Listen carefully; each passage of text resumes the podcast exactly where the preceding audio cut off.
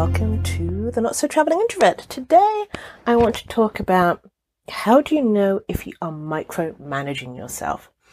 A lot of the time, when we talk about micromanaging, we think about a manager who is looking at everything that you do, checking up on everything that you do, telling you exactly how to do whatever it is that you need to do. And we, most of the time when we think about micromanaging, we think of external forces. However, you can micromanage yourself and that can manifest in many different ways, especially if you are in leadership.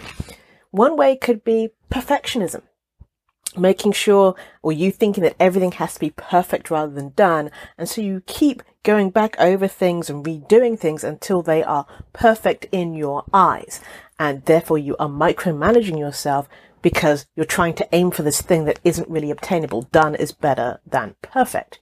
Then there's the overthinking. I'm sure you sit there day or night overthinking conversations that haven't even happened yet, conversations that you think are going to happen, what would happen if you did this, that, and the other. And it's you basically overthinking, yes, and therefore micromanaging yourself and leading to procrastination by not doing the things that you're supposed to be doing and putting things off. Now, along with that overthinking comes the whole wanting to control all the variables. So while you're thinking about those conversations that you could have, you're like, well, if A, B, and C happens, then I'd have conversation D. But if A, B, and F happens, then I need to have conversation Z, for example. And trying to control all those things and those variables takes up a lot of energy, takes up a lot of time.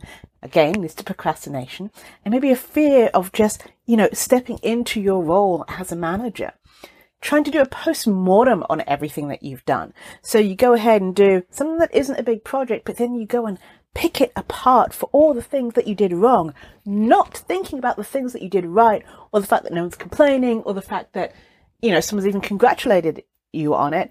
It's more about, oh, well, I did this wrong. I did that wrong. And that's exactly what a micromanager would do to you if they were managing you.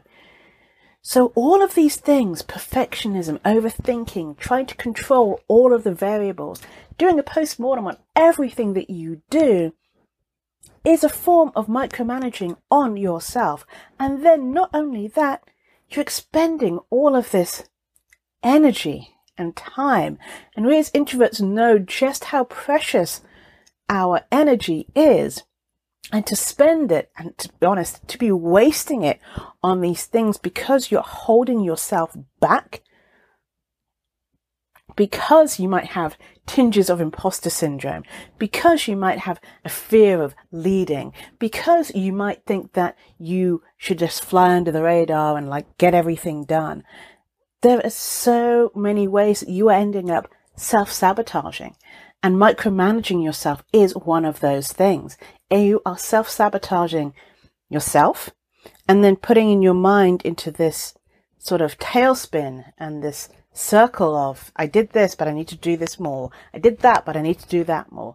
And all of these things end up having a very negative effect on your mental health and your physical health because this invokes stress and so with this stress comes increased heart rate, sweating, palpitations, foggy brain, all sorts of things. So, and it stops you getting job done that you are quite capable of doing if you just sat back and stopped, I know, nagging Nancy, thinking about perfectionism and controlling all the variables and picking apart everything. So if you find yourself doing those things, put a name to that voice in your head. Call it nagging Nancy if you wish. And tell Nancy, it's okay. I understand you're trying to like protect me, but, but I trust my gut and I know I can do this and go ahead and see what happens. So these are the flags and the things to look out for to see if you are micromanaging yourself, never mind anybody else. Thank you for listening. This is Janice at thecareerintrovert.com, helping you build your brand and get hired. Have a great rest of your week.